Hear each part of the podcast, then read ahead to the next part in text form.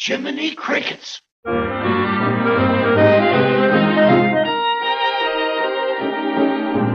Jiminy Cricket is the name. I'm a happy-go-lucky fellow, always getting in wrong for singing my song. A merry old soul am I. Jiminy Cricket is the name. I'll be hanging around this evening. I'll be tipping my hat and telling you that Jiminy Cricket is the name.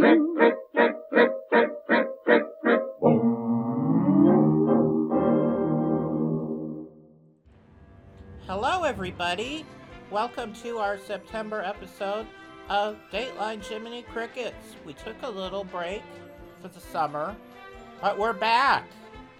And this time it's personal. Ruthie,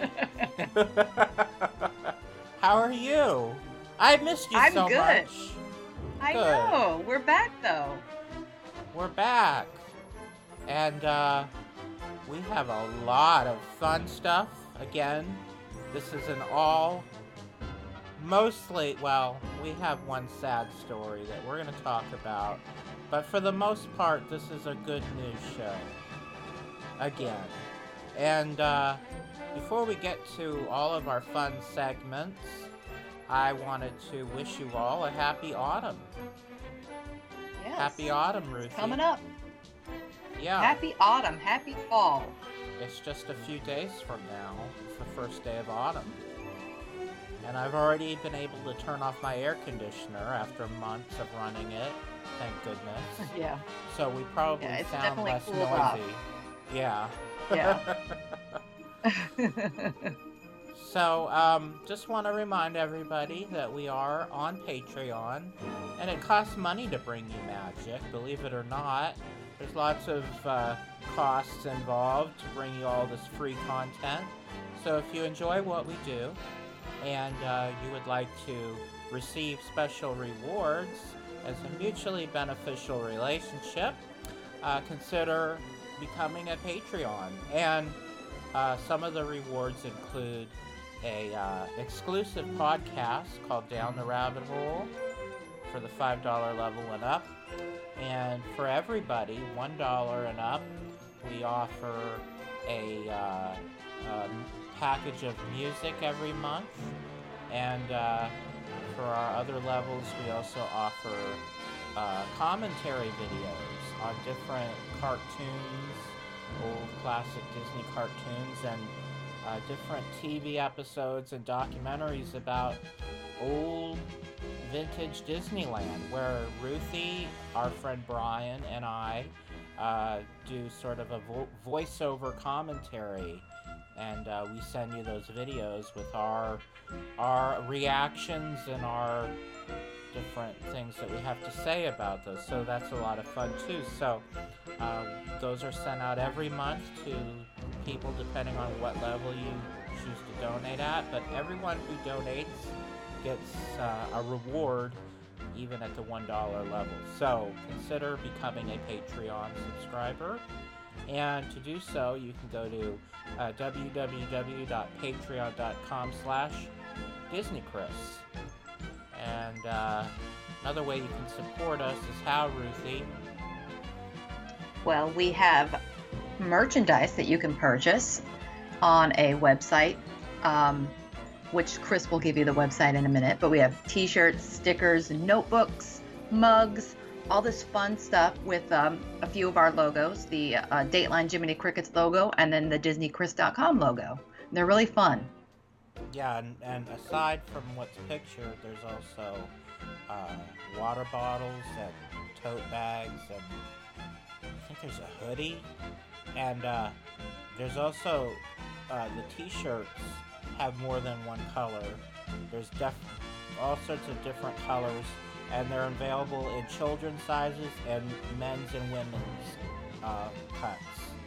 So check out us over at. Uh, jcpodcast.threadless.com and you can choose from all the different designs. And all the proceeds go to help support our podcasts and my website. Uh, you can follow us on instagram. Our friend brian has been running my instagram uh, for us, and uh, he's been doing a terrific job. And he's been basically, I was posting like a chunk of images every couple weeks, but he's sort of taken over and he's posting like a new one new image pretty much every day. Mhm. So it's more of a consistent flow, and it's really we've gained a lot of new uh, followers, but we're always looking for more, and it's a good way to check out what we're up to as well because uh, we have uh, we post you know like updates on the podcast and my website and things like that. So that's Disney Chris underscore JC underscore podcast. So check us out on Instagram. And then also on Facebook, we have a group for uh, the Jiminy Crickets podcast. So you can uh, follow us over there on Facebook if you if you do Facebook. And uh, then, like I said, we have two other podcasts. One of them is called Down the Rabbit Hole, which is an exclusive podcast for Patreon subscribers at the $5 level and up. And what is Down the Rabbit Hole, Ruthie? So, this is our exclusive podcast just for Patreon subscribers where we kind of have a little bit more loose conversation about whatever Disney topic we decide. And we try to keep it topical at times, but you know, we, we kind of just, uh, it's, it's not structured. So, we'll just talk about a topic and kind of just bounce off each other and um, we'll see where the conversation leads us. It's unedited, and uh, I mean, I do a little cleanup on the audio, but we don't make any cuts or anything. It's just off the cuff, round table chat. Yeah. We often will invite special guests and things like that. Uh, Jiminy Crickets is our original show. It's our parent show, and it is an audio-only podcast. We release once, about once a month, and Yeah. it's historical uh, topics. We do deep dives into different things, and uh, the way to uh, check out all of our uh, past. Well, first of all, here's some of the episodes. I'm jumping ahead. Here's some of the episodes that we've recently released, and then one that's coming soon. Uh, we did in uh, August a 65th anniversary tribute to Lady and the Tramp, and earlier this month we did an episode on the history of the uh, extinct attraction Nature's Wonderland. And coming up in the end of September, it might be early October, um, is uh, a salute to Hayley Mills, the Disney legend, child actor. Uh, we're going to talk all about her film career and her life. And uh, it's going to be a lot of fun, so you can look forward to that. Now, this is what I was trying to say earlier. I was jumping ahead. this is our website that you can go and listen to all of our past episodes. It's jcricket, jcricketspodcast.blogspot.com. And we have all of our, uh, I think we're up to 126 shows, so you can listen to all those. You can listen to all of our past shows of uh, this this podcast as an audio version, Dateline Jiminy Crickets. And uh, we also have a few other extras over there, so be sure to check that out. So we also want to give a shout out to the Roarbots who host our podcasts over there on their website as well. And it's www.theroarbots.com. And aside from Disney, they have all sorts of geek culture over there video games, uh, comic books, Star Wars, Star Trek, Dungeons and Dragons, all that sort of geeky stuff. If you're into all that, if you're a total nerd like Ruthie and I, you can go check that out over at the Roarbots. Now, just briefly want to mention my website. If you're not aware, I also, aside from my podcasting activities, I run a website called DisneyChris.com. And I have two things. There's there's several features over there, but probably the two most uh, uh, appreciated are uh, audio content related. The first one being the Disney Song of the Day, and every day of the year, 365 days, I post a uh, song. You can always go back and listen to the songs. I have a catalog. You can go listen to everything as far back as uh, January 2018.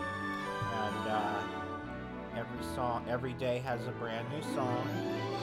And this month I'm doing a special uh, Sherman Brothers. Every song this this month is a Sherman Brothers song. I call it Supercalifragilistic September, a month-long tribute to the Sherman Brothers. So be sure to check that out. Now, the other thing that people enjoy about my website is my Disneyland Magical Audio Tour.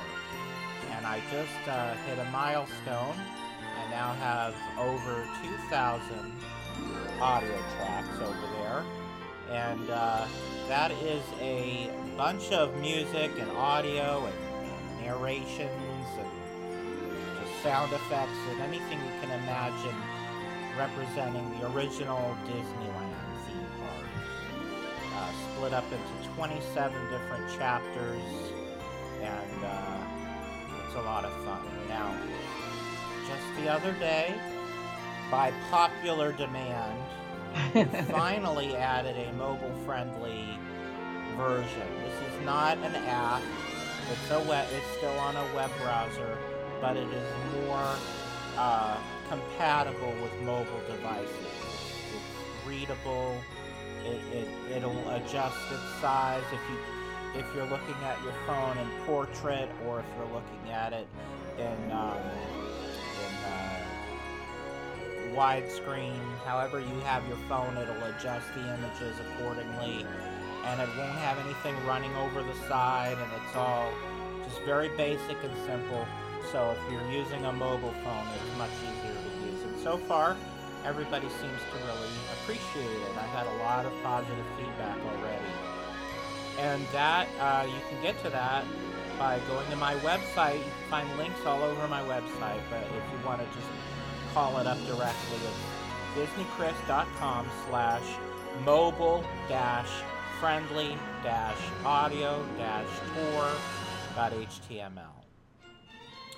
So, before we get to our main topics, we have a very special announcement.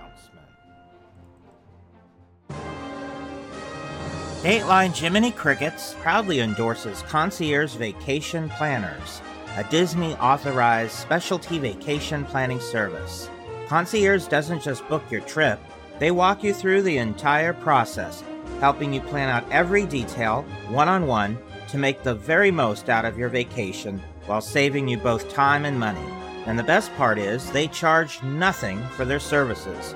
You will get the exact same pricing as if you booked your vacation directly through Disney.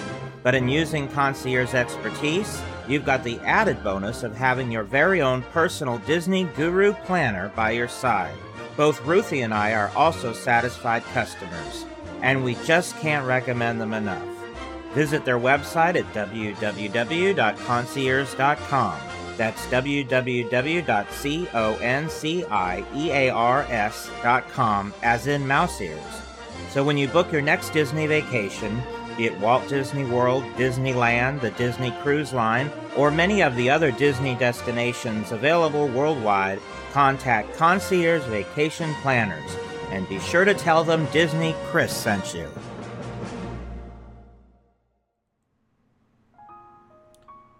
So I did mention we have one sad thing to talk about. But it's going to be bittersweet because we're going to be remembering someone who brought us a lot of happiness. And uh, we're very sad to see them go. And they were way too young and too talented to Yeah. be taken away. So, um, Ruthie put together a wonderful little outline, and she's going to talk about, of course, Chadwick Boseman, who recently, unfortunately, passed away. So, Ruthie, take it away. Yeah, so on August 28th, he passed away at the age of 43. And um, we all kind of learned, along with this shocking news, that he passed away so young, was that he had been battling colon cancer since 2016. And he had not told anybody this. Well, he had told a, a, a handful of people, but the majority of America did not know this about him. So um, it was all kind of a shock because of his age and then the, the fact of his the reason. So um, I just want to kind of go through his um, life a little bit and honor him, and um, and then I'll read a, a, couple of quotes that we have here. But um, so he actually um, he was born and raised in South Carolina, and he is a graduate of Howard University, which is a historically black college, and um, in in the D.C. area. And one of the things that he did while he was attending um, Howard University is um, attend the British American Drama Academy at Oxford. So um, he was definitely going um, to Howard University for acting and drama and things like that. He he took some courses in directing there, and I know that he also was mentored mentored by Phylicia Rashad for a little bit of time while he was there as well.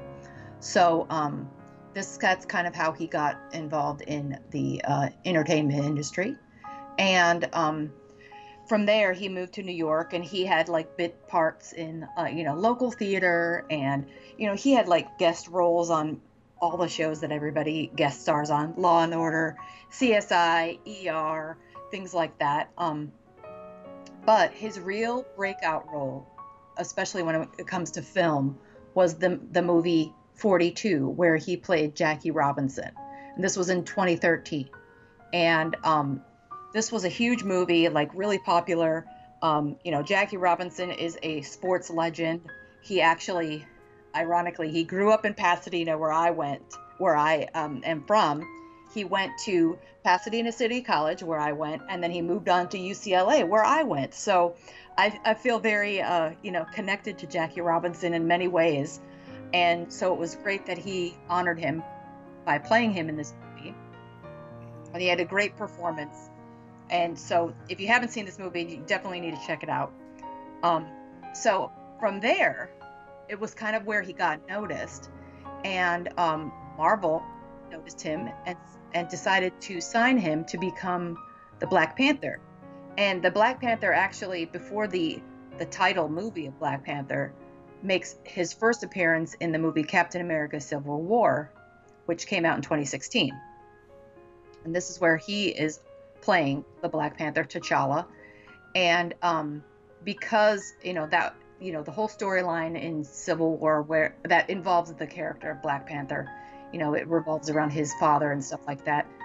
And it, it kind of progresses into what we now know as the 2018 film Black Panther and this is his standalone movie. And this was an amazing, humongous success. I mean, this is this made over a billion dollars worldwide in the box office. It broke records.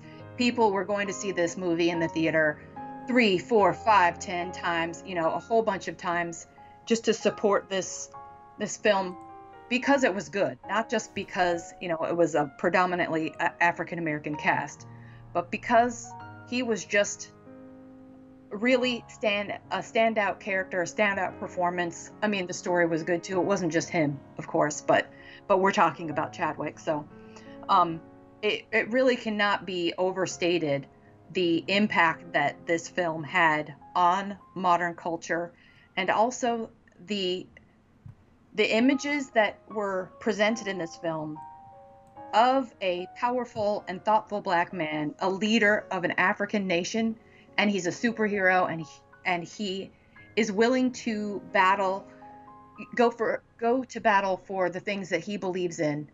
And um, it's just an amazing portrayal of something that isn't shown in such a, a worldwide um, arena and so that that's another reason why this really stood out as a huge amazing movie. Not to mention the fact that it is a great movie and it's incredibly rewatchable. And I mean, I, I recently rewatched it again for I don't know how many times I've seen that movie, but I love it. I love it. So, after he um, played T'Challa, um, he did a couple of other movies. So, he also played James Brown in the movie Get On Up. Here's an image of him there playing James Brown. And then he also played Thurgood Marshall in the movie Marshall. Thurgood Marshall was the first African American um, Supreme Court judge, and this that's a really good movie, and he's really um, he does a really good job of acting in that film as well. So if you haven't seen those, uh, Get On Up or Marshall, you should definitely check them out because they're really great. So then he um, continued to play Black Panther in a few other films, which is Adventure, um, uh, Avengers: Infinity War. So here's a, an image from that, and this part of that storyline actually takes place in Wakanda, where Black Panther lives, and um, and he leads, uh, you know, a part of a a battle that's in the the film, and then he returns in uh, Avengers Endgame, and this is uh, you know the biggest film ever, and he, you know he's also returns in the end scene there um, for that movie. So he's played T'Challa in, in uh, now four different movies, which really makes him uh, synonymous with this character, which is also why a lot of people are having trouble being able to to fathom somebody else possibly being in that role. So, which is another whole issue altogether. But um, he also recently um, there's a movie that just came out on Netflix called Duff. I'm sorry, Da 5 Bloods, which is a, a Spike Lee movie about the Vietnam War and um, so he plays a role in that and so that's on netflix now. You can go see that. There's a couple of other movies here that um, he's been in that we haven't mentioned uh, or showing you image of them. But i mean they're definitely all of his films are are really uh, worth checking out because he is he's just a, an amazing performer. Um, but i wanted to read you a couple of quotes. Like I said, um, I have a quote from Bob Iger, and then I have a quote from Kevin Feige, the head of Marvel Studios. So, this is the quote from Bob Iger We are all heartbroken by the tragic loss of Chadwick Boseman, an extraordinary talent and one of the most gentle and giving souls I have ever met. He brought enormous strength, dignity, and depth to his groundbreaking role of Black Panther, shattering myths and stereotypes becoming a long awaited hero to millions around the world and inspiring us to dream bigger and demand more than the status quo. We mourn all that he was, as well as everything he was destined to become. For his friends and millions of fans, his absence from the screen is only eclipsed by his absence from our lives. All of us at Disney send our prayers and heartfelt condolences to his family. And then Kevin Feige had this to say Chadwick's passing is absolutely devastating. He was our T'Challa, our Black Panther, and our dear friend. Each time he stepped on set, he radiated charisma and joy, and each time he appeared on screen, he created something truly indelible. He embodied a lot of amazing people in his work, and nobody was better at bringing great men to life. He was as smart and kind and powerful and strong as any person he portrayed. Now he takes his place alongside them as icons for the ages.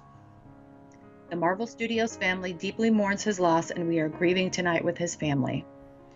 So I just wanted to honor him because in his short career, basically in film, he was able to really make an impact by the choices that he made, the people he chose to portray, and the films that he chose to make are statements that are we are gonna be able to to view anytime we want and and just kind of remember him through those portrayals because he chose to take the time that he had and really make a statement and show people um, something that they're not used to seeing in the theater.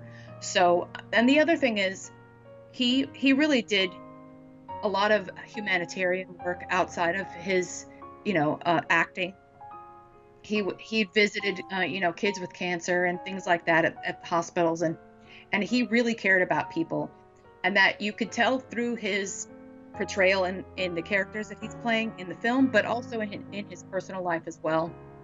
When he would speak and when he was doing like um, press tours for his films and things like that, he was really um, a thoughtful person who really cared about what he was doing.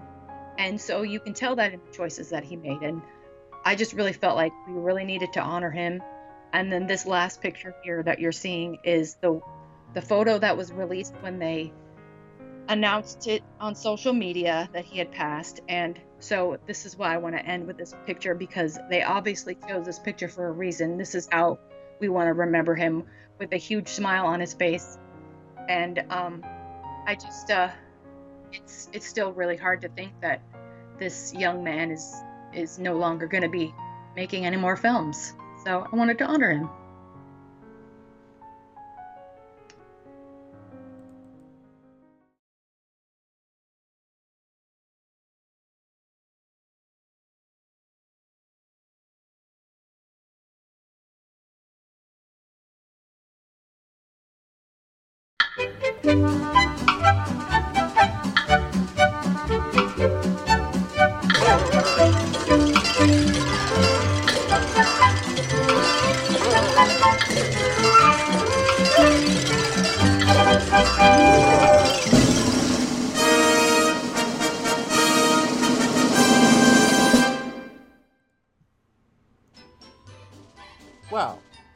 Are again with our Disney Top 10. And, uh, well, we have a surprise for you. it's not the top 10, it's the top 20! 20, 20, 20. so we actually could narrow it down to, to, to 10. So the topic for this uh, top 10 slash top 20 is Disneyland on Parade. And we'll find that a lot of our segments on this episode are going to be parade related. So it's all going to tie in, sort of. And uh, so I went through and chose what I feel are the top 20 best Disneyland, Disneyland specific parades of all time. And uh, you want to listen to music from all of these parades, you can do that on my website under my Disneyland on Parade chapter. So the first parade is from 1987 and 1988, and it was the Blast to the Past parade. It was sort of like a salute to the fabulous 50s, and it had uh, girls in poodle skirts and guys in Letterman sweaters, and it had uh, the Three Little Pigs gas station, and it had Goofy dressed like Elvis, and just a lot of fun. And this was sort of part of a back in that late 80s period. Disney was trying to do all these different overlays of the park that were themed to try to get people to come out to the park. And this was one of three different ones that they did. The other two was called Circus Fantasy, and then they had the Disneyland State Fair. And all of them had parades. But I felt like this one sort of represents all three, and it was sort of the best out of those three, really. So that's why I Mhm. decided to include this one. Yeah, I know I've seen this one, but the timing of it, I can't really remember. So, It was and that's years. kind of the the theme for me of a lot of these. yeah, it was like a seasonal thing that lasted like three months, and they did it two years in a row. And uh, Mhm. it was uh, the song was the song from Grease. We go together. Oh yeah. Yeah. Speaking of songs, the Donald Duck 50th birthday parade from 1984. Probably the most memorable thing about this parade was the song, because it was the song people still think about today. Happy birthday, happy birthday. You know that song, Ruthie? Mm-hmm. I do the- because it was released on one of the Disney albums that I used to listen to as a kid. Splash Dance. Now, Yes. the song predated the parade by a year because Splash Dance came out in '83, and that's when the song came out. But it was so such a good song and so popular, they chose to include it as the theme song for the Donald Duck Parade.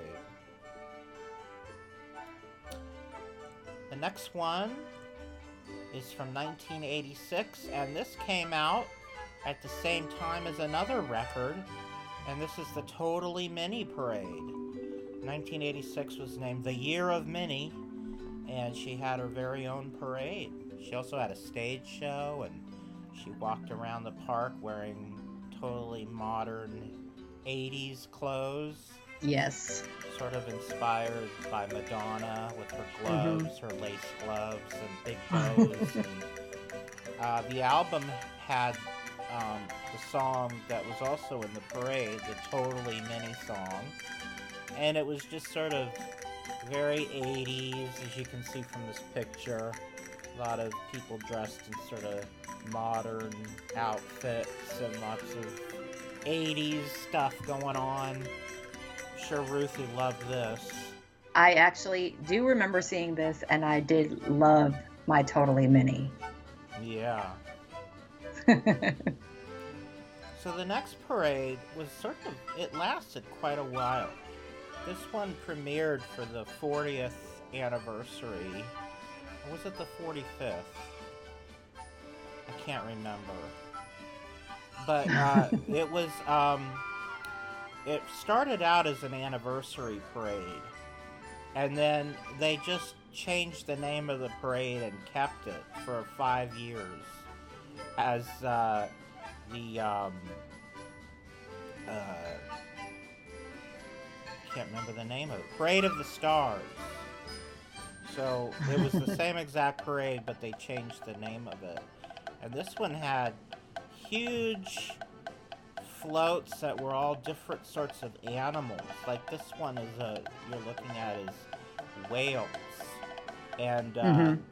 I think it was um, inspired by Fantasia 2000. So it must have been the um, Mm, what what year was 2000 anniversary? That was the 45th anniversary. 45th. Yeah. yeah, so it was. It definitely was the 45th anniversary because it came out at the same time as uh, Fantasia 2000. Because a lot of the floats sort of remind you of that movie. Some of the things included in that movie, including if you can sort of squint and see, there's the float behind with Sorcerer Mickey. Because that was also they brought that segment from the original Fantasia back to that parade. But this, the music from this was really wonderful. It was sort of a medley of all sorts of classic Disney songs. But what's interesting is that wasn't the original song. The original song they were planning to use, and they did use for a few weeks before they changed it, was Pomp and Circumstance, which oh, is Oh, yeah. the graduation march. And that was in Fantasia 2000 in the Noah's Ark segment from Fantasia 2000. Mm-hmm. That's the music that they used. So it all had a tie into Fantasia 2000. The reason they took that music out is because people were like falling asleep during the parade. It was just not very good for a parade. So they changed it to a medley Yeah. of Disney songs. So And that pomp and circumstance is all because of Michael Eisner. He wanted to use that music. Yeah, that was a Michael. I he he gets these note. He would get these notions, and then Yes. people would have to And figure out how insist. to- Yeah. yeah. So the next parade was sort of a short-lived, but very interesting and very.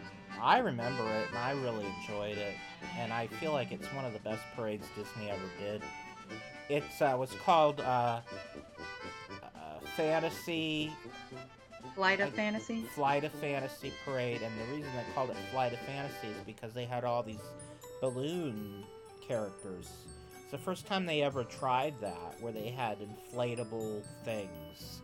A lot of the walk around characters were inflatables, and they had people inside an inflatable suit, and uh, a lot of the floats were inflatable, and it was sort of. It, it was a 1983 parade, and it was part of the grand opening of the new Fantasyland in 1983, and so it all the segments tied into all the different movies that are featured in Fantasyland, plus a couple extras. What you're looking at right now is from the Winnie the Pooh segment. These are the Heffalumps and Woozles. But it also included all the different things that are represented in Fantasyland. So it had a Pinocchio. It didn't have a Mr. Toad, but it had a Pinocchio, Snow White, Sleeping Beauty, um, Peter Pan, um, Alice in Alice Wonderland. in Wonderland, and then on t- in addition, it also had Winnie the Pooh, and it had the Sorcerer's Apprentice, and the Dance of the Hours from Fantasia, and then it also had the um, Babes in Toyland represented. So Mm, all wow. sorts of fantasy films and really great parade. The music is fantastic too. So number 15 is another anniversary parade. This time Mickey Mouse's 50th anniversary in 1978. One of the most notable things about this parade is the fact that this was the premiere of the new Mickey costume. They hmm. changed his look in 1978 as part of the 50th anniversary. They gave him more padding, made him more rounded, and gave him bigger gloves and a he- little more chubby and round. If you look at some of the earlier Mickey Mouse costumes, they're not quite as rounded and so this is when they came out with a whole new look for the costume and this uh, version of Mickey lasted until his 60th anniversary when they changed the costume again 10 years Huh. later. But this Was that when- designed by John Hench? I'm not sure.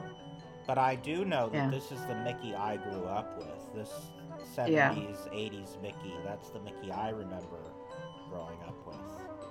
hmm So the next one is another anniversary parade, but this is a Disneyland anniversary, the 25th anniversary parade. And like the 45th anniversary parade, this one stuck around, but it only stuck around an extra year. And for the second year, it was renamed the Happiest Homecoming on Earth Parade, or the Family Reunion Parade. And mm-hmm. I'm sorry, not the Happiest Homecoming on Earth. That was the 50th. This was called the yeah. Family Reunion Parade. And this was interesting because the parade was really a salute to Disneyland because it was split up into segments and each segment represented one of the themed lands in the park. So they had a Main Street Hmm. section and an Adventure Adventureland, Frontierland, Bear Country, New Orleans Square, Tomorrowland, and Fantasyland. Those were the lands that existed in 1980. And uh, what you're looking at here is part of the Fantasyland segment from the parade. They even had an original song for the Tomorrowland segment, um, which was also in a stage show called Disneyland is Your Land that premiered at the same time. And the song, I'm sure some of you have heard it, is uh, Tomorrow, Tomorrow. You know that song, Ruthie? Um, not off of that. I'd have to hear more. Everything you dream today comes our way in Hmm. tomorrow. I probably have heard of it. Next parade. Yikes. So what this is is the Love Bug Parade. There were only two times this was held. And I don't mean two times that the two time periods, like once and then once again. Only two parades ever. And the first one was in 1969. And the second one was in 1974 for the sequel to The Love Bug, Herbie Rides Again.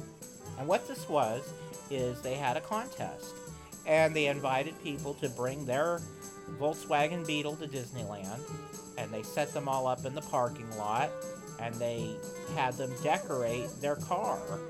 Um, and they covered it with paper mache and balloons and just whatever creative things they could think of to to create a character or some sort of fun look to their Volkswagen.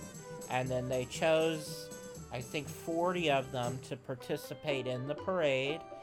And they had a parade down Main Street. They divided it into sections, like one was salute to America and anything patriotic was included. And then they had the comedy section, and then they had a nostalgia segment. And then out of all the participants, they chose a winner. And uh, the winner won a brand new Volkswagen Beetle. that was the grand prize. So that was held in 1969, and then it was a promotion for the film, The Love Bug, which came out at the same time. And then it was held again in 1974. But it's just such a bizarre thing, even though it was, you know, only done twice. And it's just so interesting and different that it has to be Yeah. included. Yeah, There's lots of footage of it out there too. It's it's fun. Mm-hmm. So the next one is from the 90s, and this was when Disney started doing parades that tied into their latest animation releases. And there were several of them, and we're not going to talk about all of them, but there's other ones that we're not going to show. Like there was a Mulan parade, there was a Mhm. Hercules parade. This is the first one, though and this was the Aladdin Royal Caravan. And basically, this is the exact same scene with the song Prince Ali from the movie. They basically recreated that whole scene as a parade. And this ran at both Disneyland and at the Disney MGM studios at the same time. And I remember seeing this, and it was a lot of fun because they had all sorts of crazy costumes of the genie. Like he popped up everywhere throughout the whole parade, and just all sorts of weird things, weird costumes, and funny situations. So this was a great parade, and of course the theme music was Prince Ali. And speaking of uh, parades that uh, have to do with animated features. Number 11 is the Lion King celebration. And this parade was so popular, I think it ran for like three years, maybe even four. And uh, had the music from the film, and it had uh, traditional African costumes with dancers and mechanical animals and uh, they had you know these mechanical versions of sort of animatronic versions of a lot of the characters that were four-legged because it's hard to have a regular walk around costume of that type of character. What's interesting about this parade is it, it really led to a lot of other things and i think that it really the popularity of this parade really is what evolved into the broadway musical Mhm. because this is the first time they did The Lion King as a thir- three dimensional experience. And it just sort of inspired so many other things. They had a stage show in Walt Disney World with puppets, and then they had the Lion King show in the Animal Kingdom, and it just all sort of led up to the Tony Award winning musical, believe it or not. Yeah. So, number 10 is Paint the Night, which was the replacement of the Main Street Electrical Parade, which ran like for three months and went away, and everybody wants it to come back. It actually premiered in Hong Kong Disneyland, and then they brought it to California. It was really popular, and then they just stopped running it, and they never brought it back again. and it's in a warehouse somewhere. yeah. But, uh, I actually have seen this one yeah. Multiple times. So this was a really great parade. It has a really fun song. You know, you just just makes you feel like dancing. It's really um, exciting to watch. They did run it, so they ran it originally first at Disneyland, and then they did bring it to California Adventure when Pixar Pier opened. Oh, that's right. Yeah. and they were running it at night there. But they're I don't believe they're doing that any. Well, obviously not right, not currently, but I don't believe that's on the roster to be run. Yeah. Hopefully it'll come back soon. Yeah, it's really popular. People love it. Yeah. Next parade is from 1990. This one I know because I worked there the summer this parade was going on. and I've told stories about how the cast would be eating in the employee cast member cafeteria, and it was just crazy.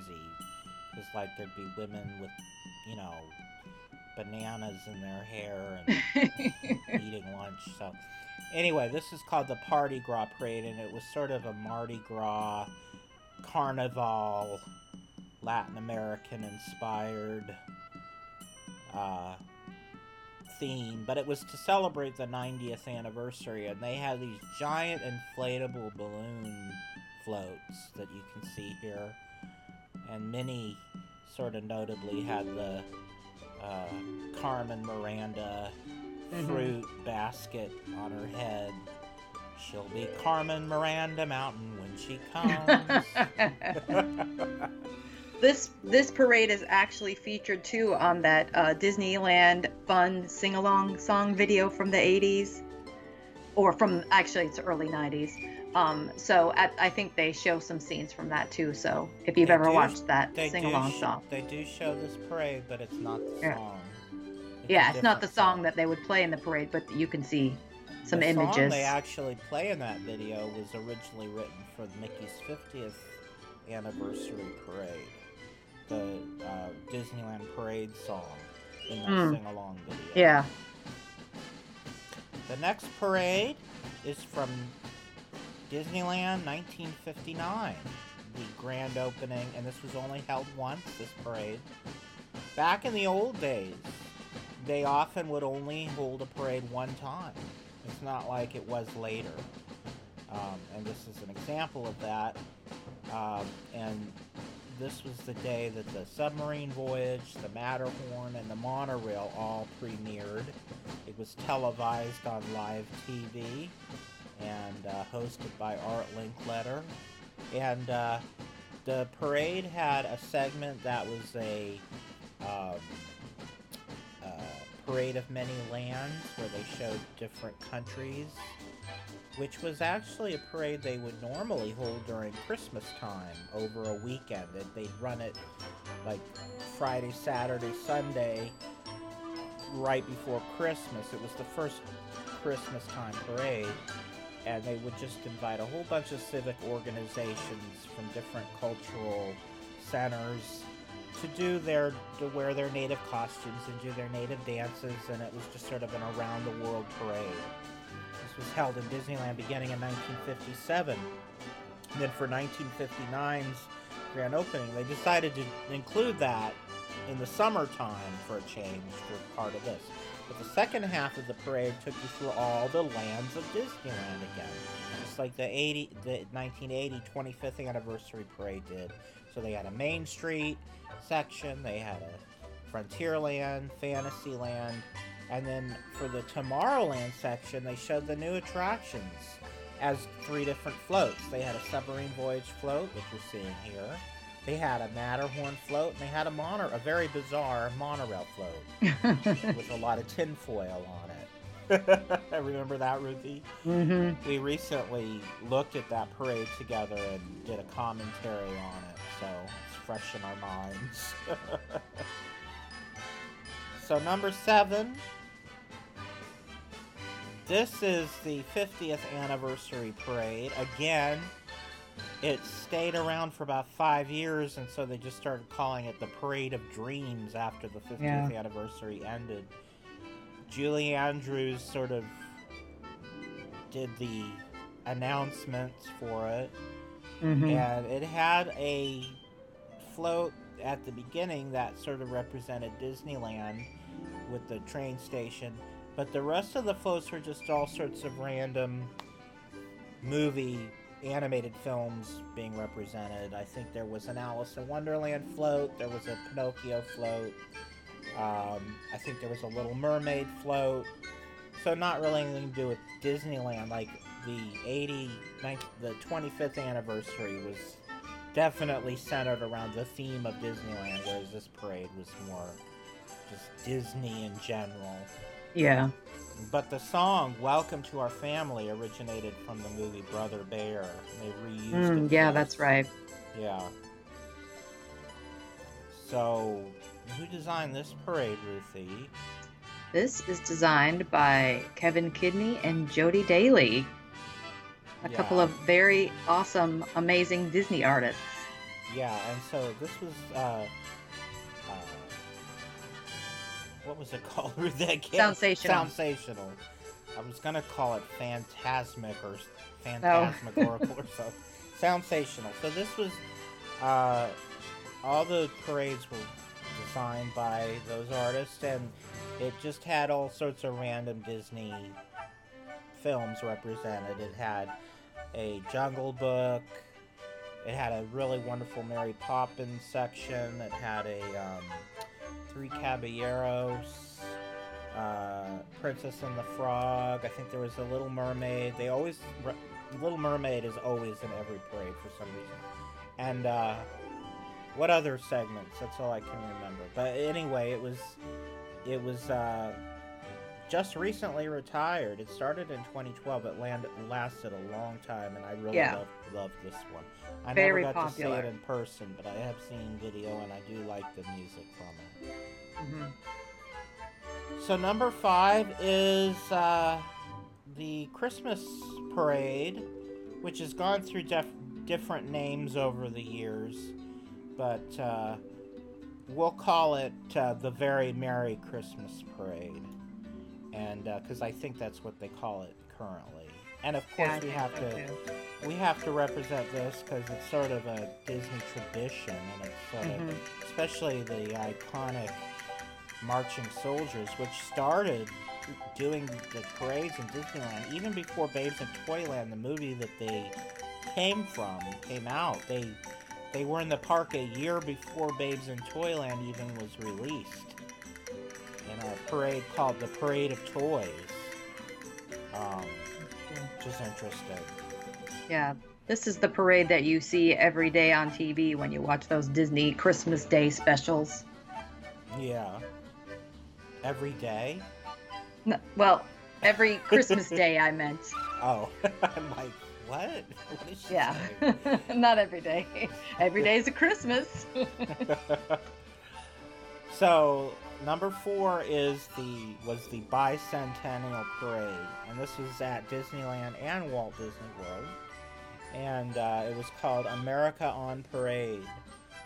This was the lead float with Mickey, Donald, and Goofy as the sort of the Revolutionary War characters, but it sort of went through different periods of history in America. They had a Columbus sailing ship segment. They had the Pilgrims. They had the Old West. They had like mo- the modern times with a giant TV and just all sorts of different things having to do with the history of America. But what people probably remember the most are the giant headed characters because they had they had Disney characters at the beginning and at the end of the parade, but the main characters were the people of America, and they had these these regular sized bodies with giant heads. like, I remember the Brent, Ben Franklin one. yeah. I think they're cute. I kind of Yeah. get I get what they were going for. A lot of people think they're creepy. I don't agree. Um, I think the people younger than Ruthie and I, millennials, like to say everything is creepy because it's a meme. It's like yeah. it's the cool. It's what the cool kids are saying. They Mhm. don't understand. They don't. You know, there are some things where we'll agree that are legitimately creepy, like some of those old costumes of Mickey Mouse before Disneyland, like from the 30s. Yeah. Those can. Those are creepy, and like gas masks that look like Mickey Mouse. Those are creepy. yeah. But I mean, not not just because something is a costume doesn't make it creepy for me. Anyway, the next one is sort of the first modern era Disneyland parade ever. And it premiered in 1965, and this was the parade that sort of set the precedent for what all future Disneyland parades would be. That's why it's so high on the list. And this was called Fantasy on Parade. And it was sort of the first time they did a parade that was held for a long period. Like it ran for like three weeks during the Christmas season. Unlike now where they run the parade for two months before Christmas. Back then they ran it for like three weeks during Christmas.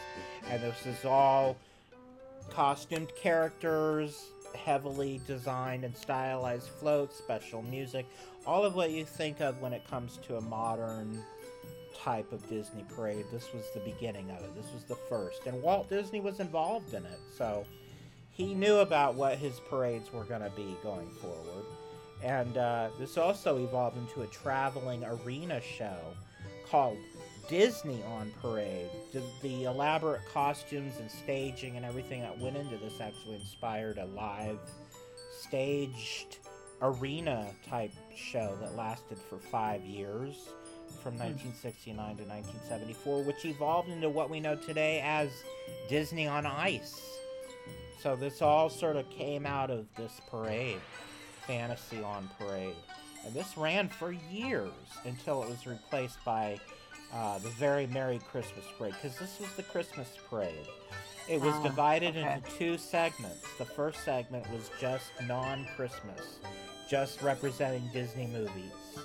And then the last section was the Christmas section. So they had, after they had like a Mary Poppins, a Winnie the Pooh, a Jungle Book, a Peter Pan, etc., etc. section. The final section was the dancing Christmas trees and the silly reindeer and the snowmen and Santa Claus. You know, all that Mhm. that we think of with the Disney parades. That came out of this parade too. That all started with this parade. Oh, so number two, and a lot of people would probably think that we were going to pick this as number one. But the number two is the Main Street Electrical Parade, which started in 1972 and ran for decades. And it's an iconic Disney parade. It's probably is my favorite parade of all time hmm um, Yeah. Disney or otherwise. The music, the feeling you got from it, it was just wonderful. And our number one parade, and the only reason it tops is because of its historical significance, is the Disneyland Opening Day Parade. Because it was the first parade in Disneyland.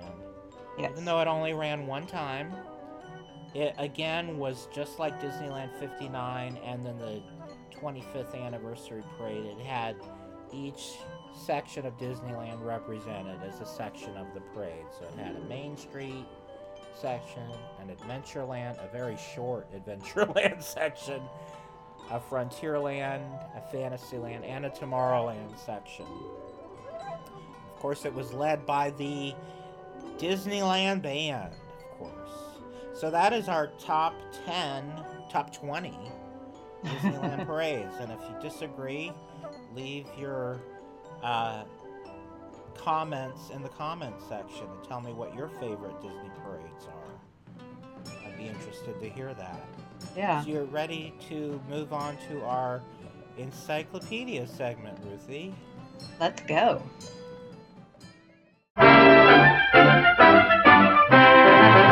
Get the encyclopedia, E N C Y C L O P E D I A. Encyclopedia. If you want to know the answers, here is the way. Just look inside this book and you will see everything from A clear down through Z in the encyclopedia. E N C Y C L O P E D I A. So, in keeping with our parade theme, we thought we would talk about a very unusual parade. That was the first parade that was ever put on at California Adventure, and it was there when the park first opened. And it was called Eureka! The California Advent Disney's Eureka. Remember back then Yes. everything was Disney's? Disney's Aladdin, Disney's this, Yep. Disney's that. Disney's Eureka, the California Adventure Parade. And uh, this was an unusual parade in that uh, the floats were not the standard that you would expect from a Disneyland, Disney Park parade. And the theming was a little bizarre, and the music was really different for a parade, and just everything about this parade was just very unusual. Yeah. So we- I don't think it had one Disney character in it. No. And the So- other thing I want to mention before I show a single image is that every image that I'm going to show you came Yes. from the website uh, yesterland.com. Um, and be sure to go check out that website if you haven't before because there's a lot of wonderful pictures over there of extinct Disney attractions. Yeah. And They're doing a good job of honoring all that stuff that used to be there. Yeah, including this parade. Yeah. So, I guess what the whole premise of the parade is was there is a spirit known as Eureka. So, Eureka is the state motto of California. And it's a German word that means I have found it. It's Greek, And- oh, Greek. actually. Yeah. Oh, okay. Where did I read German? It's a Greek. I don't know. It's it's Greek and it means I have found it, and it's what people would say when they struck gold. hmm And California is sort of that's part of the history of California is the gold rush. Yeah. So Eureka became the state motto in 1963, and also it's a spirit, um, a deity. Oh, well, I guess it's. I think Disney invented this whole thing. Yes, It's yeah. The, it's the deity of this parade, and she shows up in different forms throughout the whole parade. Um, and we'll show you all of her forms in these pictures we're going to show Yeah. you. So the parade, like all Disney parades, was divided into different sections. So the first section was sort of a, his a honoring of the California roots that are held in uh, Mexican culture, and so they had a section that was sort of a, a tribute to the Mexican heritage of California. Hmm and they had a pinata that looked like a giant sun and they had these beautiful dancers these gorgeous costumes you know that's sort of the standard that you would expect from a disney parade but then here's the first time we see eureka and she's a strange mayan style Yeah. Aztec inspired Aztec. headdress. Yeah. yeah. And then So this song that you're hearing, what's the name of the song, Ruthie? It's Come Away With Me. It was played in all the different styles that are represented in the parade. So when you got to the uh, Mexican American section, it was sung in Spanish. hmm And uh, here's some more of that section. Yeah, this is still like the Hispanic eh, um, section here. And here is uh, Eureka again. I guess representing some sort of a carnival situation. And then this is uh, recognizing uh, Dia de los Muertos, which is a uh, Mexican holiday that coincides with Halloween and they had these giant skeleton figures on that Mhm. were like puppets. And here's a close up of one. Now this is creepy. I, I think it's pretty cool. So this is representing Los Angeles, and this is a famous sort of a the building behind Eureka. Is Eureka Yeah. again, sort of representing an African American queen here. Yeah. And that's the Watts Towers, Yeah, which are in Los Angeles. Sort of a like landmark. architecture, architectural, iconic structure Right. there. Yeah. Right. So one thing that's sort of bizarre is elevated from one of the towers was this drummer who was drumming on drums that were suspended from the building. Like he was a hanging drummer. Mm-hmm.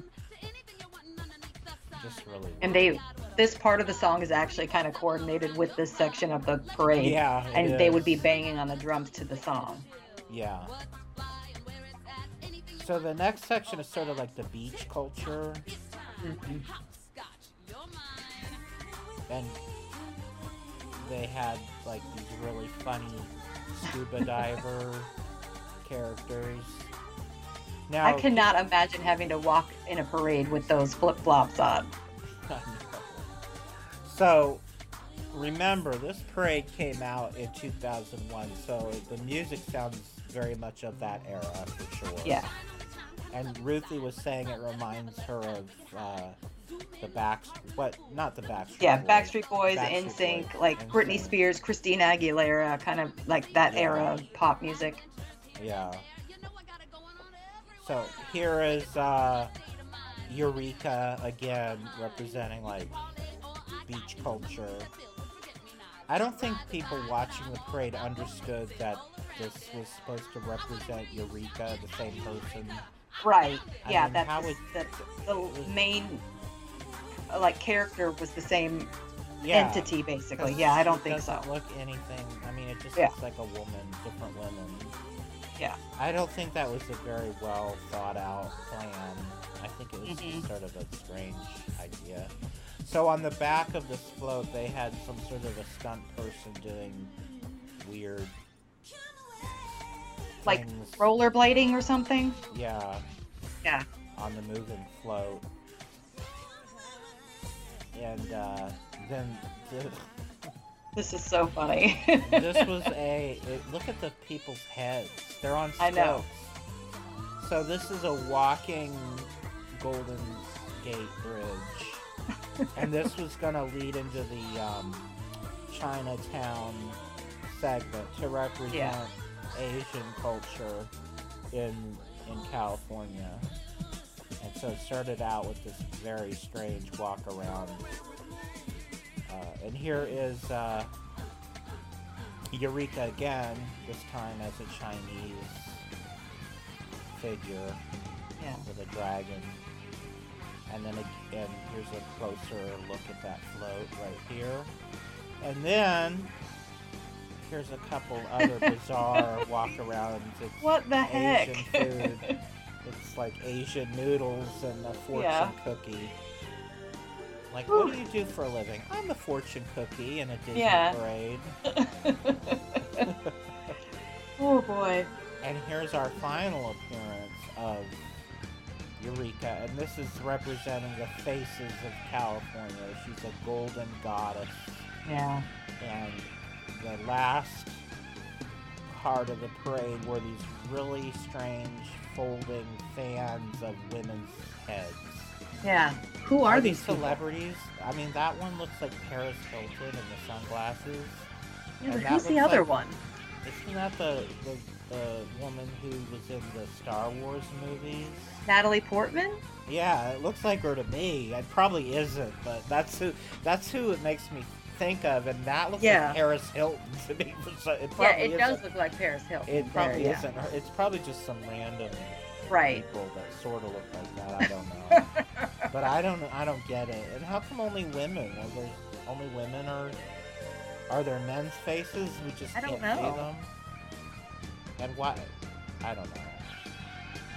Anyway, we thought it would be fun to just show you after we showed you all those fantastic parades, our top twenty. We thought we'd show you one that doesn't quite make the list of the Yeah. top twenty. But I mean, there are things about it that were really interesting. And it was a well produced parade. It wasn't a cheapy parade, you know, it was Right. well put together and thoughtful and you know, it wasn't just thrown together. But I just No, think it it was was- sort yeah. of I think it sort of just like the whole park in Uh-huh. 2001. It just it just came out of some odd notions and odd ideas. You wrote down a couple bullet points of why it failed. Yeah. So Um, Yeah, So- this is kind of goes off of what you're saying like it it did it wasn't presenting a cohesive theme because like you already said i don't think people realize that that that woman on each float was supposed to be the same person just kind of transforming and representing a different type of um you know culture or icon like um of california Yeah, it was. How would you know that? right If you have to write a book report for people to understand it, probably not a good idea for a parade. yeah yeah um, the one thing so i watched a youtube video of this because i don't i might have seen it when because i did go to um, california adventure when it first opened but um, so i might have seen it but i don't really remember it.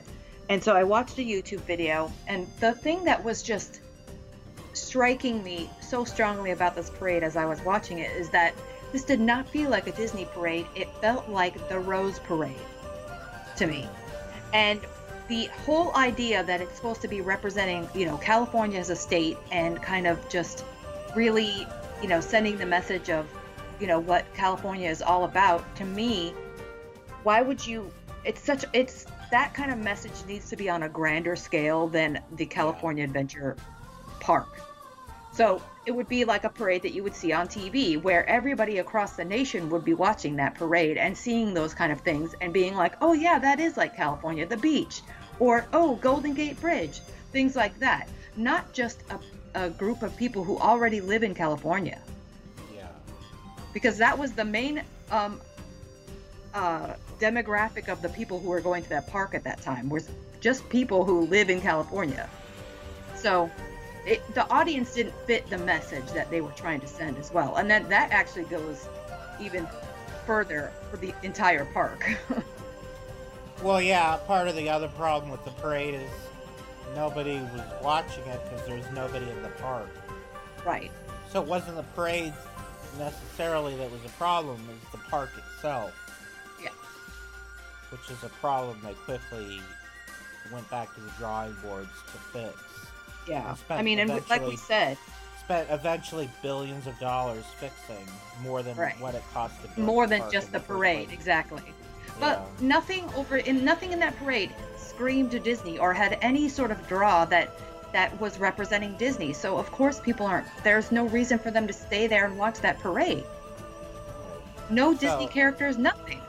The parade was replaced in 2003 by an X Games experience, spelled with an X, because everything. I mean, the word experience was spelled X P E R, because everything in the um, early 2000s was extreme, extreme Yes, yes. games, X X, Generation X. Everything was X X, and uh, well, I. not what not, Not Generation X, but yeah. well, no, I mean not like rated X. I mean Right, right. Because when I said XX, it was like, no, Oh. no, no, I don't mean that. uh, even though there was a lot of that going on then. I mean, anyway. but my point is that they had a uh, sort of a parade, sports slash demonstration slash exhibition that sort of replaced that, and it was more of, you know, bike stunts and skateboard stunts and things like that, Yeah. sort of. And then they had at night they brought back the Main Street Electrical Parade. They just called it Disney's Electrical Parade. And then in the um, in, I think in 2005 they came Five, yeah. they had the block party bash which was sort of like a street parade like with the dancing and everything and it evolved over time and it came more and more and more pixar till it Yeah. was all pixar by the time it stopped running it was just a pixar parade Yeah, and it was kind of like how you would get the audience kind of involved in the parade a little bit. People would, you know, pull you out, pull people they out from the audience. people to come out and dance Yeah. during the parade Yeah. So that was, so this Eureka parade ran, um, like you said, February 2001, and then um, to the summer of 2002. And so the block party bash was, was which wasn't until 2005. That was the next daytime parade. So from 2002 to 2005, there was no daytime parade at California Adventure. Right. So now we're going to move on to another parade themed segment. This time it's our armchair Imagineering.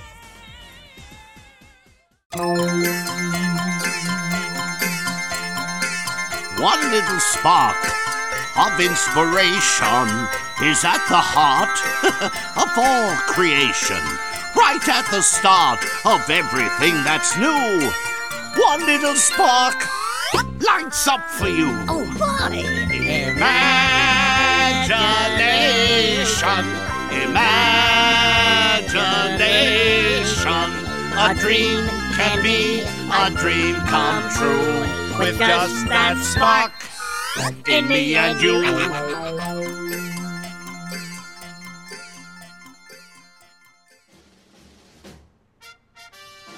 So, Ruthie and I both came up with a parade idea. A parade concept. So I'm gonna go first.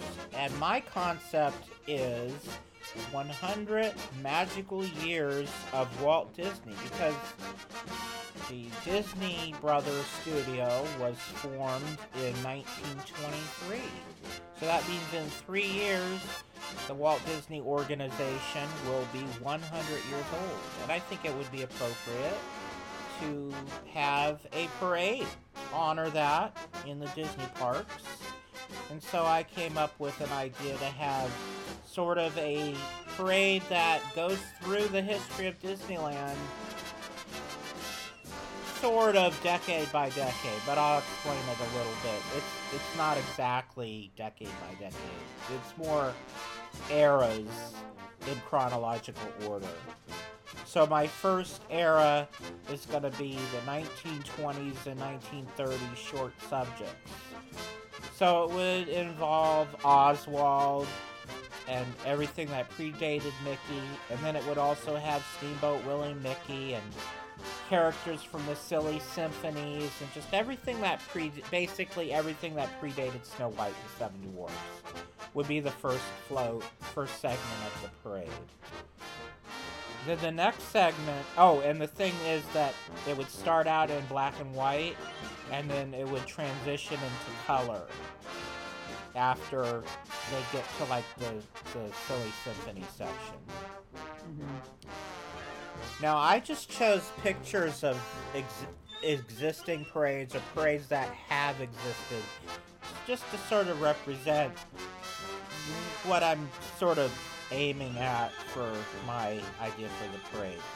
So the next float is uh, Pinocchio, but what this section would be, I'm calling it the Golden Age. And this would represent Snow White up to Bambi, basically, the early era of animated features. So it would have like Snow White, Pinocchio, Fantasia, Dumbo, and Bambi represented in this section. So that would be the second float. And then the next section I'm calling the War Years. And this would include the um, package films, the Latin American films, and everything involving uh, the things Disney produced during World War II. And I am including a Mr. Toad section, unlike fan- Flights of Fantasy Parade. so the next section would be the Silver Era, and this is animation from 1950 to 1967. So Cinderella, Alice, Peter Pan, Lady and the Tramp, Sleeping Beauty, Sword in the Stone, Jungle Book, and 101 Dalmatians, all represented in this section. And here I have an Alice in Wonderland float to sort of give you the idea. But the floats wouldn't be, in my parade, the floats wouldn't be as specific to one single movie. It would be a float Yeah. that sort of represents all the movies, and characters from all those movies would be on the float. But they don't have actual floats like that, so I just sort of picked one representing one of the things. And so the mm-hmm. next section would be a theme, the Disney parks. And so this would be a float sort of representing. Well, actually, the next float I don't have a picture for. It would be Disney and TV Land. So it'd be the Mickey Mouse Club, Davy Crockett, and then Zorro, and then it would even go further ahead into like DuckTales and Oh, cool. just everything that has to do with Disney and TV. So Mhm. It's sort of a chronological parade, but it does make little jumps here and there to sort of represent a whole theme of one thing. Like TV is all one float. The Mhm. whole, the whole gamut of TV through time. Same with this section, which is the theme parks section, which would follow the TV section. And this would have stuff in, that represents Disneyland, Disney World, Epcot, the overseas parks, everything. It would just be a float representing Disney parks generally. Mhm. And then the next section would be live action. And this would represent the best moments in Disney live action films. And including, of course, Mary Poppins, which is represented here. Mhm. And uh, but it, it would have other films represented, like Herbie would be there, and uh, you know, Bed Knobs and Broomsticks would probably be represented. Anything live action, Pete's Dragon. Mhm. Then the next section would be the Bronze Age of animation. So this is everything 67 up to the Renaissance. So Winnie the Pooh and uh, the Rescuers and Mhm. uh, Oliver and Company. Anything from that era would be represented here. How appropriate. Oh, I thought this was a Winnie the Pooh song, but it's Who's Afraid of the Big Apple. by Oh. So then the next section would be the Renaissance. So this would be basically Roger Rabbit up to the end of the 90s Tarzan. So there'd be Little Mermaid, Roger Rabbit, Aladdin, Beauty and the Beast, Beauty and the Beast. Tarzan, Lion King, Mulan, yeah. Lion King, all those movies would be represented. And then I would have a Pixar segment. So Toy Story is represented in this image, but it would have all the different Pixar characters represented. And then the next section would be Marvel and Star Wars. And then the final section, which I don't have an image for, is uh, going to be everything from animation from t- 2000 up to the present. So Lilo and Stitch, um, Meet the Robinsons, uh, Tangled, Princess and the Frog. Frozen, yeah. Ev- everything, yeah. Mo- uh, Moana. Mhm. And that would be the final float for the parade. So, that is my idea. I think that's a great idea, and I think they should do it. Get started on it now. Yeah, we've got three years to plan. exactly. So, Ruthie has a parade idea. What's your idea? So my parade idea, which I'm gonna give credit, um, Chris credit because he actually na- gave the my parade this name. Um, Every day is a holiday. Because I had um, basically, I think I had called it like celebration of the seasons or something like that. Um, but well, I can't you know- take credit because that's a Disney name. There's a song written by the Sherman Brothers called Every Day's a Holiday. And there was also a stage show at Walt Disney World, which is basically the same theme as your parade. It went through all the holidays, but it was a castle stage show called Every Day's a Oh. Holiday. So I can't take credit either. Your idea Oh, just reminded me of that. So that's Okay. yeah. Well, I think that's a great name. And um, I kind of just came up with this idea because, you know, Disney celebrates all the holidays and they do stuff around the park. And sometimes they'll have little parades or, you know, things here or there. But I thought it would be really cool to just put it all together and have one big parade to celebrate all the holidays and the seasons and different culture holidays and things like that all in one parade. And then they can run this parade any time of the year. So whenever they need a parade, a daytime parade, um, then they can just run this every day's a holiday parade, and it would just be, you know, you come to, to Disney to celebrate things, so you know we celebrate these holidays and and cultures and things as well. So um, you know, I would have 12 floats and it would go basically celebrate one month every um, of the year. So the first, um, there's no picture for this particular one, but the first one would be a New Year's Day or New Year's slash Lunar New Year kind of a celebration. So you know, you could have uh, different characters dressed up, uh, you know, like uh, in a top hat and a suit, kind of like a New Year's thing. You also have like um, the Chinese Year. New Year. Yeah, Yeah. baby New Year, and then the Lunar New Year, which is Chinese New Year. You have like the the dragon. Yeah, whatever um, year it is, like if it's the year of the pig. Yeah. You could have the Yeah, three little whatever pigs. animal it is. Yeah. Yep. Yeah, they could do that. Um, the next one would be, you know, Valentine's Day. That happens in February, and you know they do they definitely do stuff around the park for Valentine's Day. So you know they already have things like that that they can have. You know, Mickey and Minnie or whatever. You know, a, a float with um, different uh, you know Disney couples. You know, put them on the float to celebrate Mhm. Valentine's Day. The prince and princesses. Exactly. Um, the next float would be for March. That's St. Patrick's Day, which again, you know, Disney already does little things around the park, but they can just make a float here and put, you know, um, Mickey and Minnie, or it doesn't have to necessarily be Mickey and Minnie, although it could always be Mickey Have and Minnie and all of these. and the little Yep. people. Yep, they could have the the little man from Disneyland on there, you know. Yeah. Um, that'd be cute if they did like a little tree with a little door and stuff like that. That would be so cute.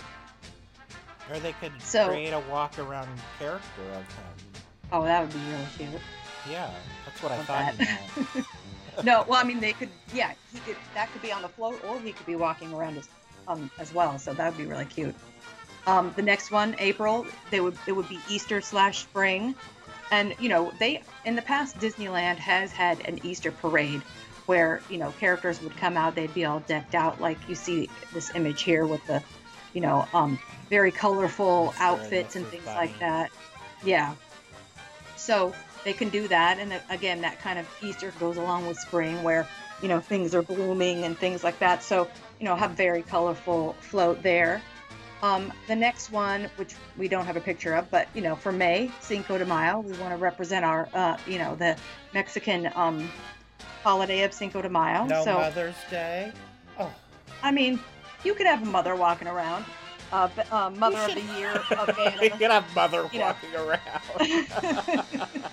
you know, um, I mean, I, I, I think, it's they like, should you do know, Mother's Day to have just Disney mothers, like They could, but I kind of like you know celebrating like a little bit more um, holidays that are not necessarily. But you have that for as well. October for another holiday.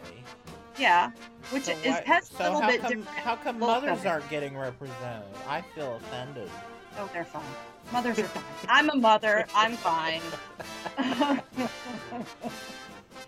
so that's May. Um, June. I don't have a picture for this either, but you know, I just thought it would be um, really uh, culture conscious to celebrate Juneteenth. It's, you know, this is a a holiday of the John Henry, yeah. because that was You a know. Disney cartoon. And Yep, we're celebrating, uh, you know, the uh. Freedom Day, liberation, emancipation. You know, we can um, uh, have like a nice, very, um, very uh, understated, you know, representation of this uh, holiday that has just become.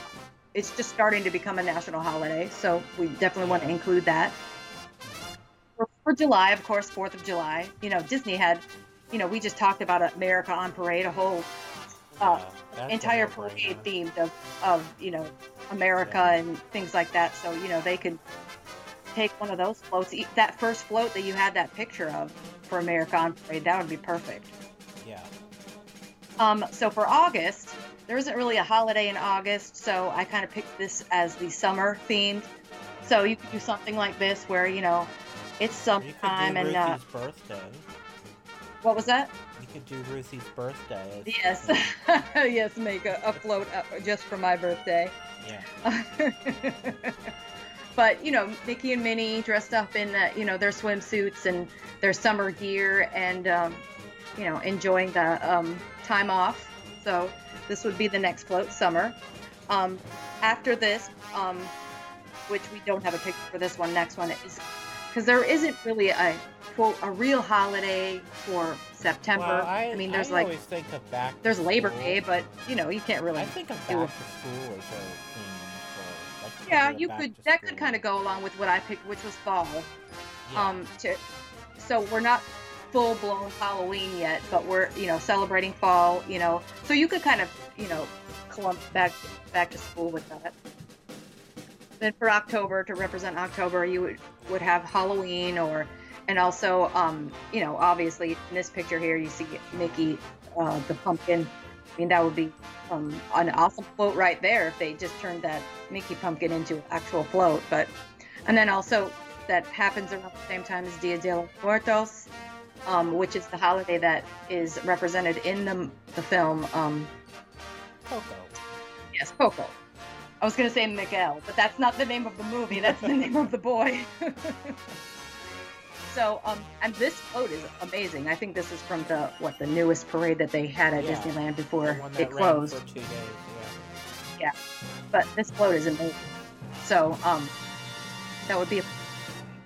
Um, and then finally, like two more floats. So November we would do a Thanksgiving float, which you know Disney has done in the past. They've celebrated, you know, have a turkey and and things like that. Um, Mickey and Minnie dressed up in pilgrim costumes, things like that. And then the last float would be like a Christmas slash winter float, which you know you use Frozen to represent that, or you know just something along those lines, and you know have Santa or something like that, like they do in the Christmas parade. You know, so I just felt like it would be really cool to kind of incorporate all of those different elements that they do throughout the year into one parade. Ruthie, Yes, let's go shopping. let's go. We have a new segment. and this is called the Disney Emporium, and we're gonna look at some new merchandise that has recently come out, and a lot of cute stuff. So we oh yeah. we really wanted to talk about it. So, um, the first thing we we divided it into three segments. So the first segment we're going to talk about some Halloween merchandise that Disney has recently put out there, and a lot of it's sort of haunted mansion themed. Yeah. So here's a few things. We've got, I mean, lately those mini headbands have been huge. Like the Oh yeah, they're huge. several. Any years. sort of like possible design that you could think of is Yeah. on a mini headband. Yeah. So this is a haunted mansion themed mini ears, and then Mhm. they have. I don't know who would wear that. A ghost host baseball cap with the haunted mansion wallpaper design. And then they have a sweater, which is the haunted mansion wallpaper. And the back of the Mhm. sweater, depending on which you prefer, they have either Disneyland or Walt Disney World printed on the back. And the front just says Haunted Mansion in the pocket. But it, that's the Rolly Crump wallpaper design. Now these are really cute. They're Oh, two different these. bags. One of them's sort of a mini bag and one of backpack, and one of them's like a bigger backpack. And then a, a billfold, all Mhm. haunted mansion theme. So one of them obviously is the hitchhiking ghosts, and the other one looks like a the costume for the the haunted mansion cast member, female cast member. Yeah. Because they wear that apron and the thing in their hair. the hmm Like a maid costume kind of a thing. Yeah. And then the billfold is like the the plate that's on the entrance, you know, the name plate on the entrance Mhm. to the, the haunted mansion. Those are Now this stuff, like I've seen uh, the the slide before this and this stuff is on Shop Disney right now. So as you know, of course, subject to availability, but you can purchase this stuff now. So there's a game, a haunted mansion game that's available, and also uh, there's some Funko uh, stuff. There's actually a haunted mansion Funko verse Mhm. game, and then they have some new Funko figures. They've released haunted mansion figures in the past, but they have a new one which is the Yeah, this organ player. player. Yeah, Yeah. Is That, really that guy's pretty cute right there. He is cute.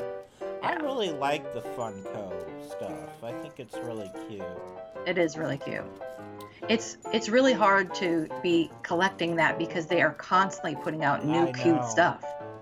And it's also hard because th- they don't last long. They sell out so fast. Yeah. Mm-hmm. So the other thing that we don't have pictured, but I did notice, there's actually a Hocus Pocus board game mm-hmm.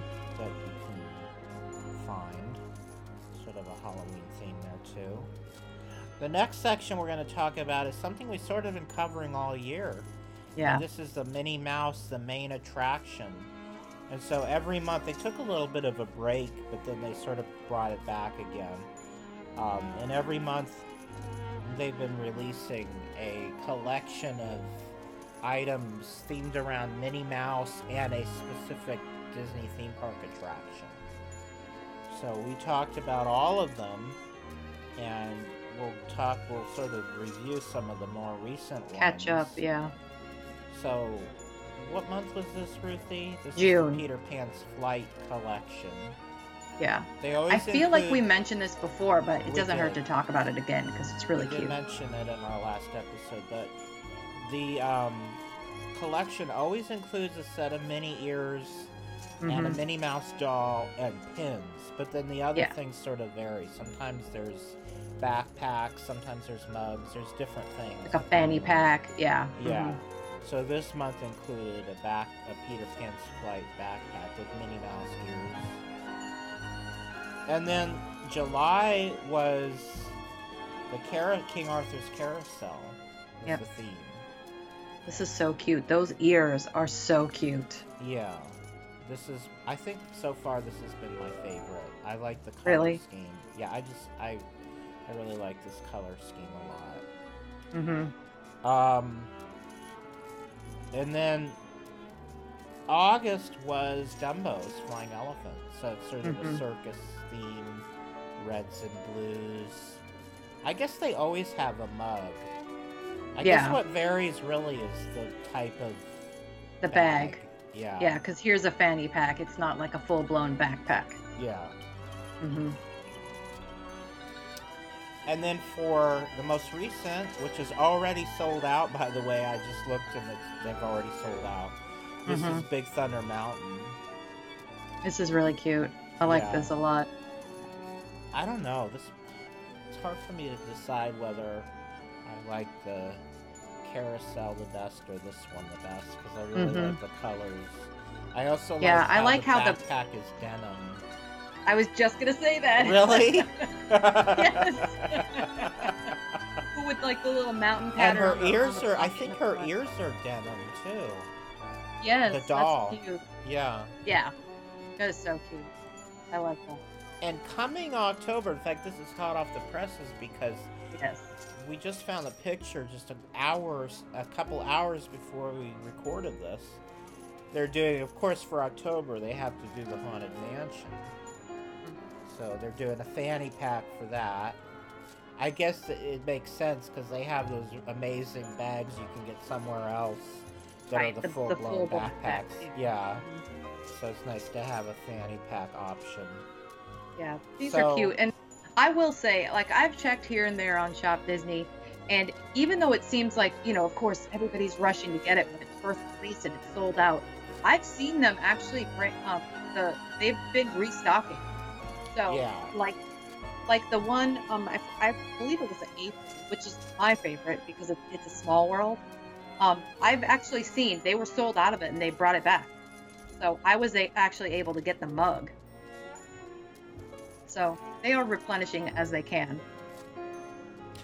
So, our final section for the shopping is they just recently released a whole bunch of 65th anniversary of Disneyland merchandise. And I guess it's because they couldn't sell it at Disneyland, they decided to release it in a different way. Yeah, So, a lot of it's starting available. in July. Yeah. A Mhm. lot of it is available at different online shopping uh, places. But Yeah.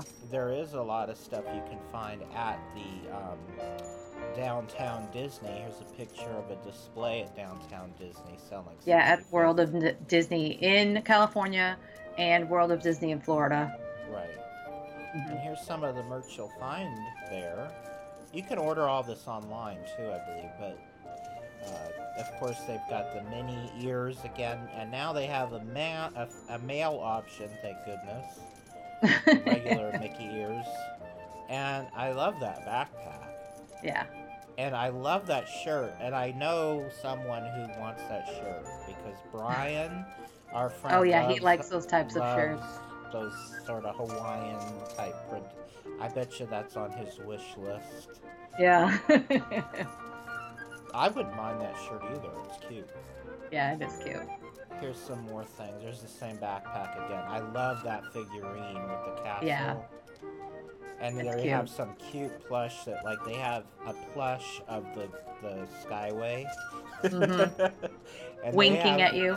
they have a plush of the Monstro the whale and the caterpillar and Mr. Toad and the Barker bird from the Enchanted Tiki. Room.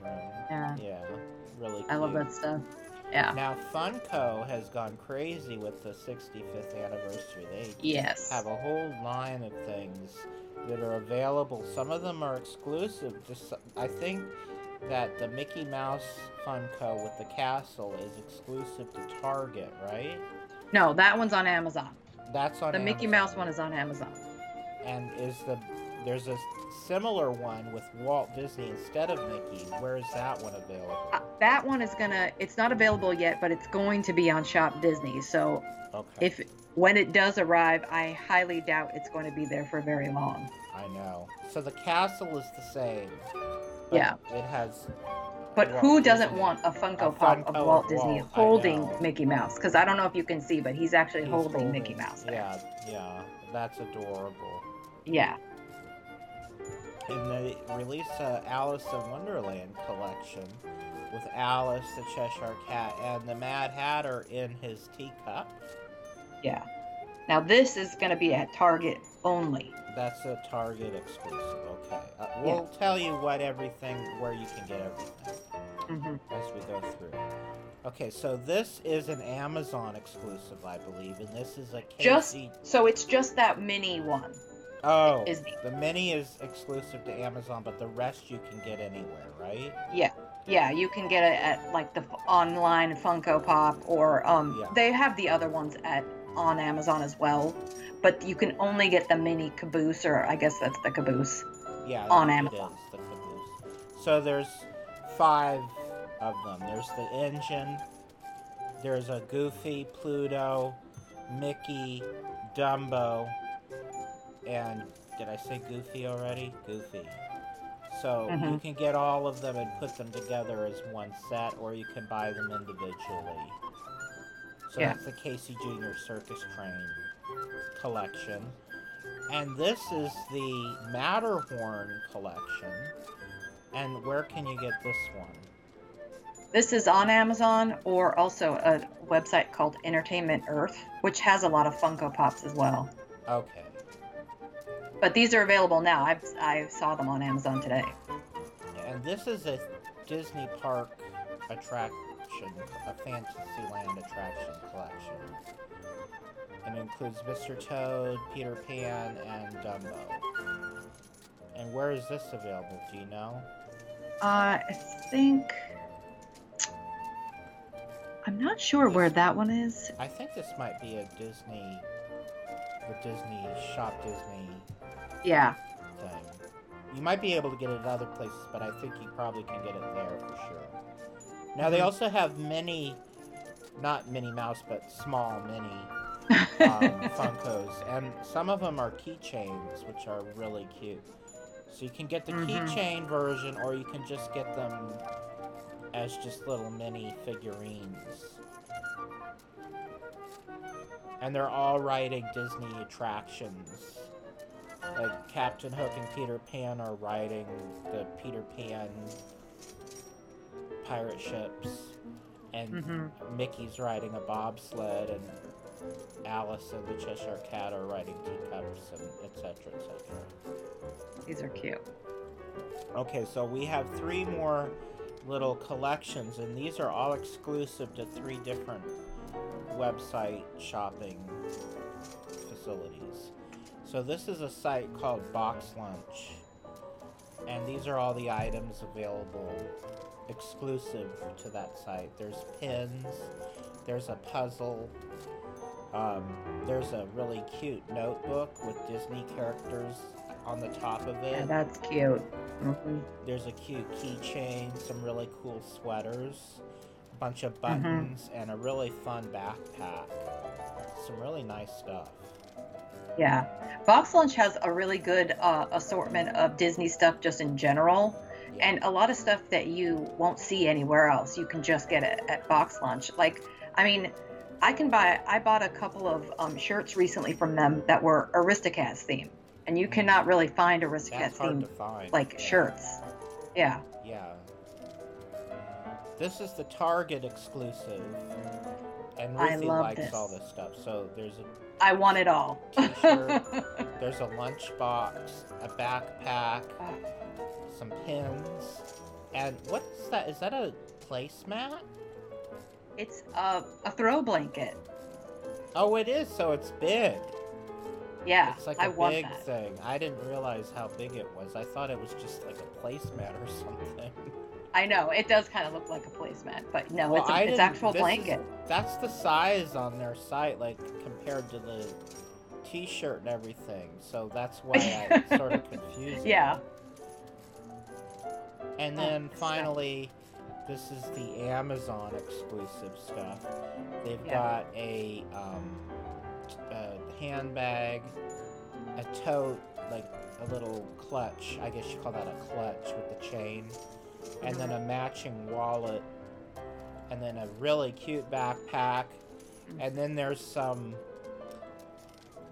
What are those? Those are little Like ID badges ID or like a like Yeah. annual pass holder kind of a thing. And then there's some pins, and uh, Yep. yeah. So that it, every store has exclusives. Yeah, and some of this stuff is available to pre-order on Amazon now. Yeah. So I mean, you have to sort of go to multiple places to get everything. Yeah. It's not all a one-stop shop. Which I don't know how I feel about that. I think that's sort of inconvenient, but. But the other thing is like, you know, it kind of makes it where you can if you are just an Amazon shopper or something like that, it makes it more convenient to get that there rather than, you know, oh, this one, sh- you know, website that I don't really go to or something like that, you know. Yeah. So that's our episode, Ruthie. Yeah. And wow. I'd like to thank everyone, everyone, for your Definitely. continued support, financial support, or just uh, watching and enjoying our content and support. We appreciate all of you in all the different ways that you uh, show us your love of Disney. And uh, so, Ruthie, why don't you tell everybody where they can find Jiminy Crickets on the web? Sure. You can listen to all of our past shows, including audio versions of Dateline Jiminy Crickets, on our website, jcricketpodcast.blogspot.com. You can also listen to us on iTunes under the name J- Jiminy Crickets with an exclamation point, and be sure to leave us a five star review.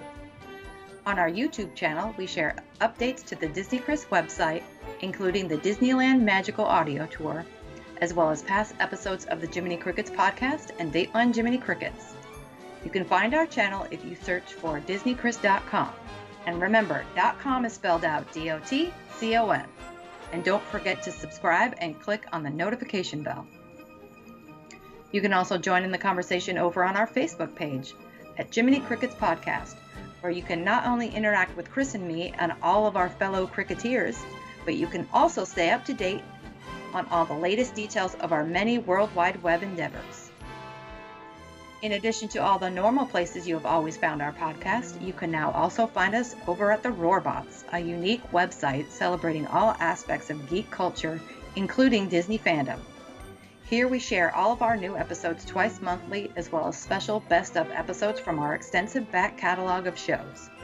We are proud to be a part of this motley crew of pop culture superfans, so be sure to check out this amazing website at www.theroarbots.com. If you would like to contact the show with your comments or questions, our email address is disneychris.dotcom at gmail.com. We would love to hear from you. So you can find us on Instagram at DisneyChris underscore JC underscore podcast. You can find me on Twitter at DisneyChris73. And you can find both Ruthie and I on Facebook, Ruthie Brown, and Chris Lyndon, spelled L Y N D O N, as in Lyndon Johnson. And again, my website is DisneyChris.com, home of the Disneyland Magical Audio Tour and the Disney Song of the Day. Don't forget, we are looking for Patreon supporters, so if you are interested in getting free rewards every month and supporting what we do, that would be patreon.com slash DisneyChris. Now, if you don't like dealing with Patreon for whatever reason, we also will take donations via PayPal. And uh, the same rewards that are offered via Patreon, we also will offer you if you are a monthly PayPal supporter. And if you want to make a one time donation, you can do that as well through PayPal. And uh, when you do that, I'll send you a bunch of rewards, just a one time collection of fun stuff as a thank you for your one time donation. And for all of our donation options, it would be disneychris.com slash donate.html. So, Ruthie, do you have any final words for today? To quote Walt Disney, laughter is timeless, imagination has no age, dreams are forever. And always let your conscience be your guide. Now it's time to say goodbye to all our company. M-I-C. See you real soon. K-E-Y. Why? Because we like you. M